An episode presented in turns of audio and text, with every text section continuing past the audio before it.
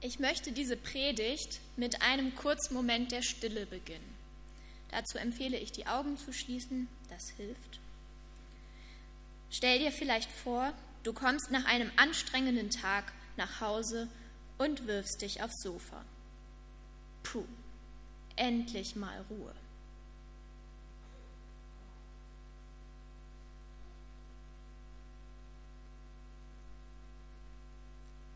Oder vielleicht gehst du auch ein wenig spazieren. Die Sonne scheint, die Vögel zwitschern und dann siehst du dort eine Parkbank. Und du setzt dich. Puh, endlich mal Zeit, den Gedanken freien Lauf zu lassen.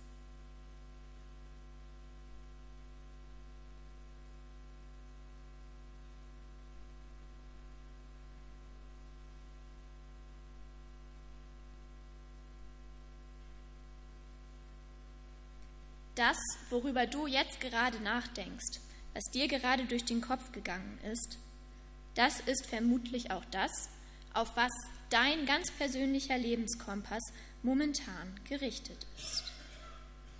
Genau, ihr dürft die Augen gerne wieder öffnen, wenn ihr wollt. Ich möchte heute mal mit uns allen darüber nachdenken, wie man denn seinen Lebenskompass neu ausrichten kann und warum es sich lohnt, ihn auf Gott zu richten. Dazu schauen wir uns einige Bibelstellen mal so ganz grob an. Ich habe es jetzt nicht an die Wand gemacht. Ich überfliege die einfach mal kurz und hoffe, dass ihr irgendwie gut mitkommt. Mal kurz vorweg, das sind alles Gleichnisse, die Jesus erzählt hat. Er hat ja zu den Menschen oft in Gleichnissen, in Bildern gesprochen, um ihnen eine bestimmte Sache, ein bestimmtes Anliegen näher zu bringen. Und all diese Gleichnisse, die sagen, dass es sich lohnt, an Gott dran zu bleiben, dass es gut ist, ganz nahe bei ihm zu sein. In Matthäus 7 und auch in Lukas 6, da taucht das Gleichnis auf von dem Hausbau. Ein Mann, der baut sein Haus auf einen Fels, der andere auf losen Sand. Der eine baut sein Haus auf einen festen Untergrund. Und dann steht dort, wenn ein Wolkenbruch niedergeht, das Hochwasser steigt und der Sturm am Haus rüttelt, wird es trotzdem nicht einstürzen. Jesus vergleicht diesen Mann mit einem, der auf sein Wort hört, der darauf hört, was Jesus sagt ein anderer, der Jesu Worte nur hört, sie sich aber nicht zu Herzen nimmt, der wird mit jemandem verglichen, der sein Haus auf Sand gebaut hat, und dieses Haus kann keinem Unwetter widerstehen. Wenn wir unser Haus auf einen Grund aus weltlichen Maßstäben aufbauen, wenn wir nach den menschlichen Möglichkeiten, Strategien und Wegen handeln, dann werden wir am Ende tief fallen. Und so steht es auch wirklich in der Bibel, wir werden tief fallen. Und wer möchte schon gerne tief fallen?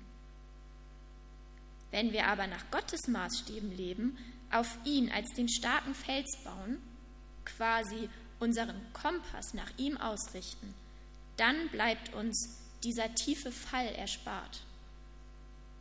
Dann können uns keine Sturme, Stürme und Winde was anhaben. Als nächstes möchte ich das Gleichnis vom Weinstock und den Reben ansprechen in Johannes 15. Jesus sagt, ich bin der Weinstock und ihr seid die Reben. Wer mit mir verbunden bleibt, so wie ich mit ihm, der trägt viel Frucht. Denn ohne mich könnt ihr nichts ausrichten. Wieder eine Aufforderung, eine Ermutigung. Bleibt dran. Verliert mich nicht aus den Augen. Oder, wieder in der Symbolik von heute gesprochen, richtet einen, euren Kompass nach mir aus. Interessant finde ich an dieser Bibelstelle auch, dass Jesus uns nicht direkt dazu auffordert, bringt Frucht, tut Gutes,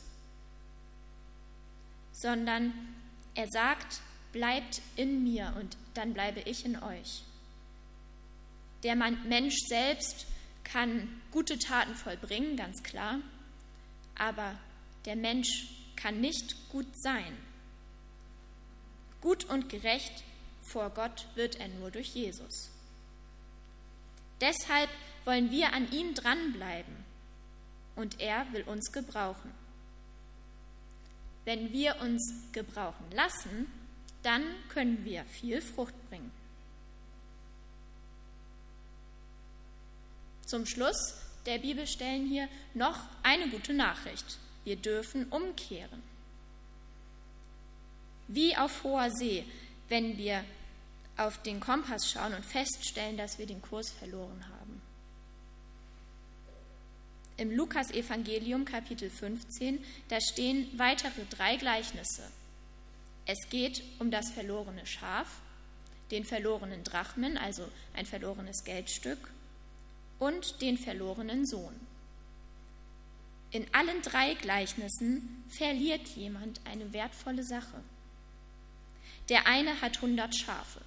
Eines geht verloren, er lässt die 99 anderen zurück, um dieses eine verlorene Schaf zu suchen. In der zweiten Geschichte verliert eine Frau ein Stück Geld und sie sucht es so lange, bis sie es wiedergefunden hat. Im dritten Beispiel bittet einer von zwei Söhnen seinen Vater, seinen Erbteil jetzt schon zu erhalten. Er geht von zu Hause fort, verprasst das ganze Geld und steht am Ende mit leeren Händen da.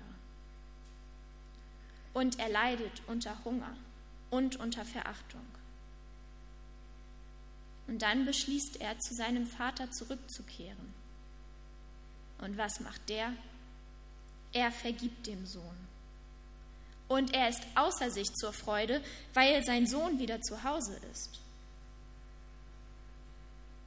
In all diesen drei Gleichnissen, wo etwas verloren geht, da feiern die Probanden am Ende ein riesiges Fest.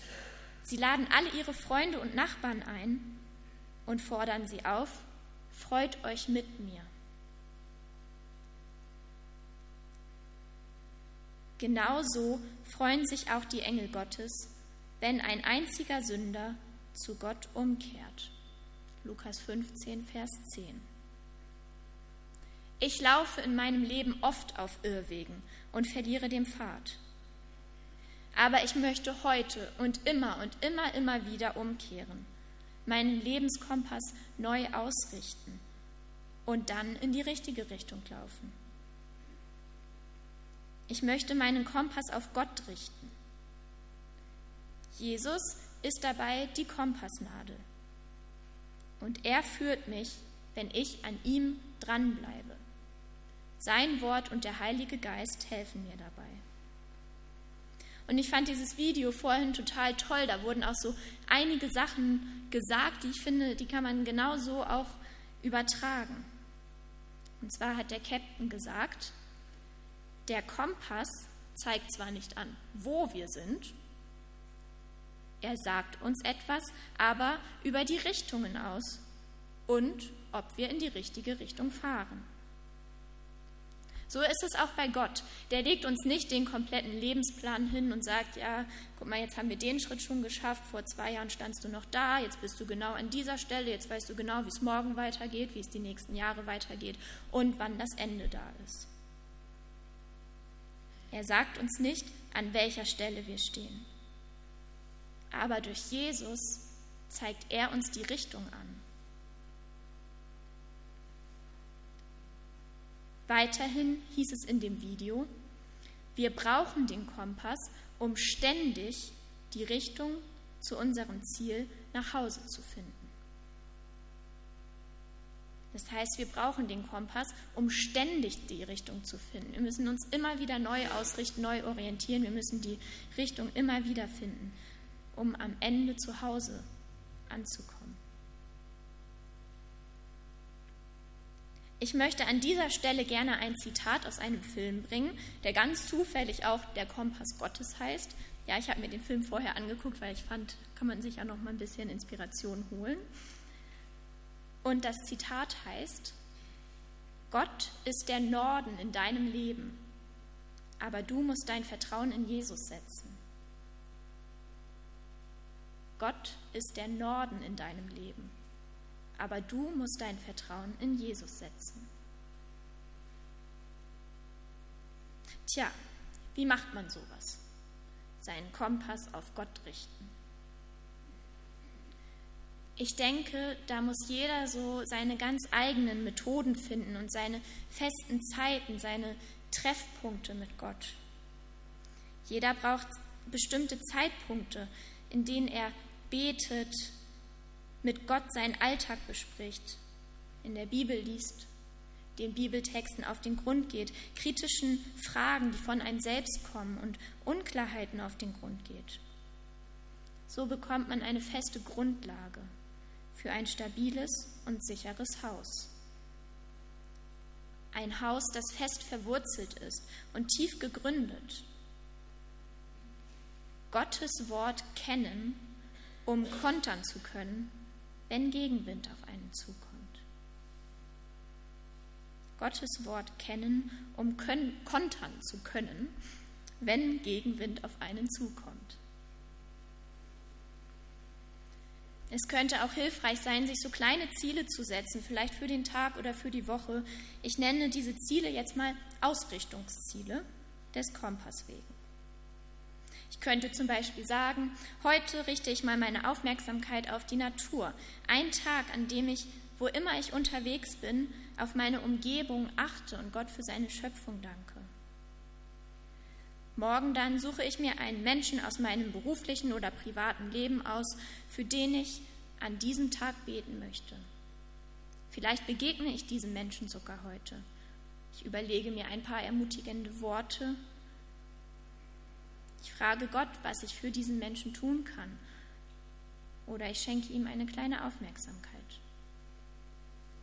Oder so verrückte Experimente wie heute gehe ich mal mit zwei Euro aus dem Haus oder mit drei oder fünf oder fünfzig oder hundert, wie viel man auch immer geben möchte und kann. Und dann suche ich mir eine Sache oder eine Person aus, die mir zufällig an dem Tag begegnet und in diese Sache oder diese Person möchte ich das Geld investieren, um Gott damit zu dienen was ich neulich mal gemacht habe, als ich spazieren gegangen bin. Ich habe einfach mir gedacht, okay, heute richtest du dich mal so ein bisschen auf die Menschen aus, die dir begegnen, irgendwelche Menschen, die dir entgegenkommen und du guckst mal, wie die so reagieren, wenn du Hallo sagst. Und ich habe mehr Leuten als sonst an diesem Tag Hallo gesagt. Nicht allen, weil es mir bei einigen dann doch irgendwie unpassend vorkam. Jesus hat gesagt, liebe deinen Nächsten wie dich selbst. Ich habe mit diesem Experiment nicht bezweckt, heute eine gute Tat zu tun, indem ich möglichst vielen Leuten einfach Hallo sage, aber ich habe dadurch irgendwie einen offeneren Blick für meine Umgebung bekommen. Und ich habe mir gedacht, Gott würde jedem Menschen Hallo sagen. Und so konnte ich ein Stück weit die Welt durch Gottes Augen betrachten. Wenn Gott den Menschen Hallo sagt und er sagt auch wirklich jedem Hallo, dann wird er oft ignoriert, schief angeguckt, er bekommt keine Antwort oder er muss sogar noch viel Schlimmeres entgegennehmen. Aber wenn Gott dich anlächelt und du lächelst zurück, dann entsteht etwas Großartiges. Auch Zeiten der Stille und des Hörens sind wichtig. Am besten natürlich jeden Tag, aber man kann sich auch bestimmte Tage raussuchen, die man zu den Tagen der Stille erklärt so ein Fastentag. Heute verzichte ich auf den Fernseher oder auf das Handy, vielleicht auch mal tatsächlich aufs Essen oder auf einen Termin und bin einfach mal still. Und die Zeit der Stille, in der man dann vielleicht keine direkte oder offensichtliche Antwort von Gott bekommt, die ist dann keinesfalls eine verlorene Zeit. Sie hilft mir, auf Gott zu hören, mich bereit zu machen auch bereit zu machen auf seine Antworten. Sie hilft mir, mich neu zu zentrieren, den Kompass neu auszurichten. Ich habe das jetzt in der Vorbereitung dieser Predigt auch einmal ganz stark gemerkt, wo ich gesagt habe, okay, jetzt höre ich einfach mal und es ist mir unheimlich schwer gefallen, einfach mal ruhig zu bleiben. Und dann habe ich gemerkt, ich brauche eine Zeit, in der ich ruhig bin, damit ich überhaupt bereit bin, um Gottes Wort zu hören. Eine andere wunderbare Sache ist eine tägliche Bibellese, in der man jeden Tag einen Impuls bekommt. Da muss man nicht selbst so kreativ werden.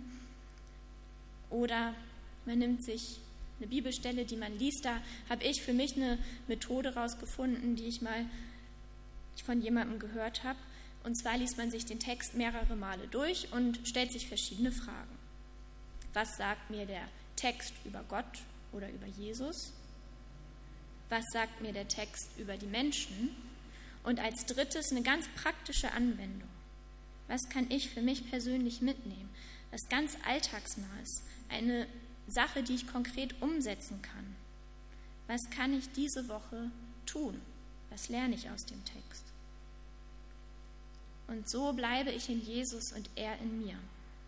Er wird mir den Weg zum Vater weisen und dann kann ich durch ihn viel Frucht bringen. Ich wünsche uns allen, dass wir es schaffen, uns nach Gott auszurichten. Immer und immer wieder. Kleine und auch große Ziele verfolgen und uns von Jesus in die richtige Richtung zu lenken. Als kleine Erinnerungshilfe dafür werde ich jetzt hier gleich nach dem nächsten Lied oder während des nächsten Liedes so zwei kleine Körbe durch die Reihen gehen lassen. Da sind so kleine Kompasse drin mit einer roten Nadel. Und dieser Kompass soll uns daran erinnern, dass Gott der Norden in unserem Leben ist. Aber wir müssen unser Vertrauen in Jesus setzen. Wenn ich diesen Kompass sehe, dann will ich mich fragen, worauf ist mein Lebenskompass gerade gerichtet? Worauf möchte ich ihn heute richten? Worauf möchte ich ihn die nächste Woche richten? Dieser Kompass funktioniert auch tatsächlich, dieser Schlüsselanhänger, jedenfalls so ungefähr. Also im Watt sollte man sich damit vielleicht nicht unbedingt verlaufen, aber so ein Kompass funktioniert ja durch Anziehungskraft, durch Magnetfelder. Und seid getrost, inzwischen dem Vater Gott und dem Sohn Jesus, da ist die Anziehungskraft stärker als jetzt bei diesem Schlüsselanhänger und dem Erdmagnetfeld. Aber ich denke, die Symbolik, die ist deutlich geworden. Genau. Ich möchte gerne jetzt noch mit einem Bibelvers schließen. Mit dem schließt auch der Film, den ich vorhin erwähnt habe ein Vers aus den Sprüchen. Verlass dich auf den Herrn von ganzem Herzen und verlass dich nicht auf deinen Verstand, sondern gedenke an ihn in allen deinen Wegen. So wird er dich recht führen. Amen.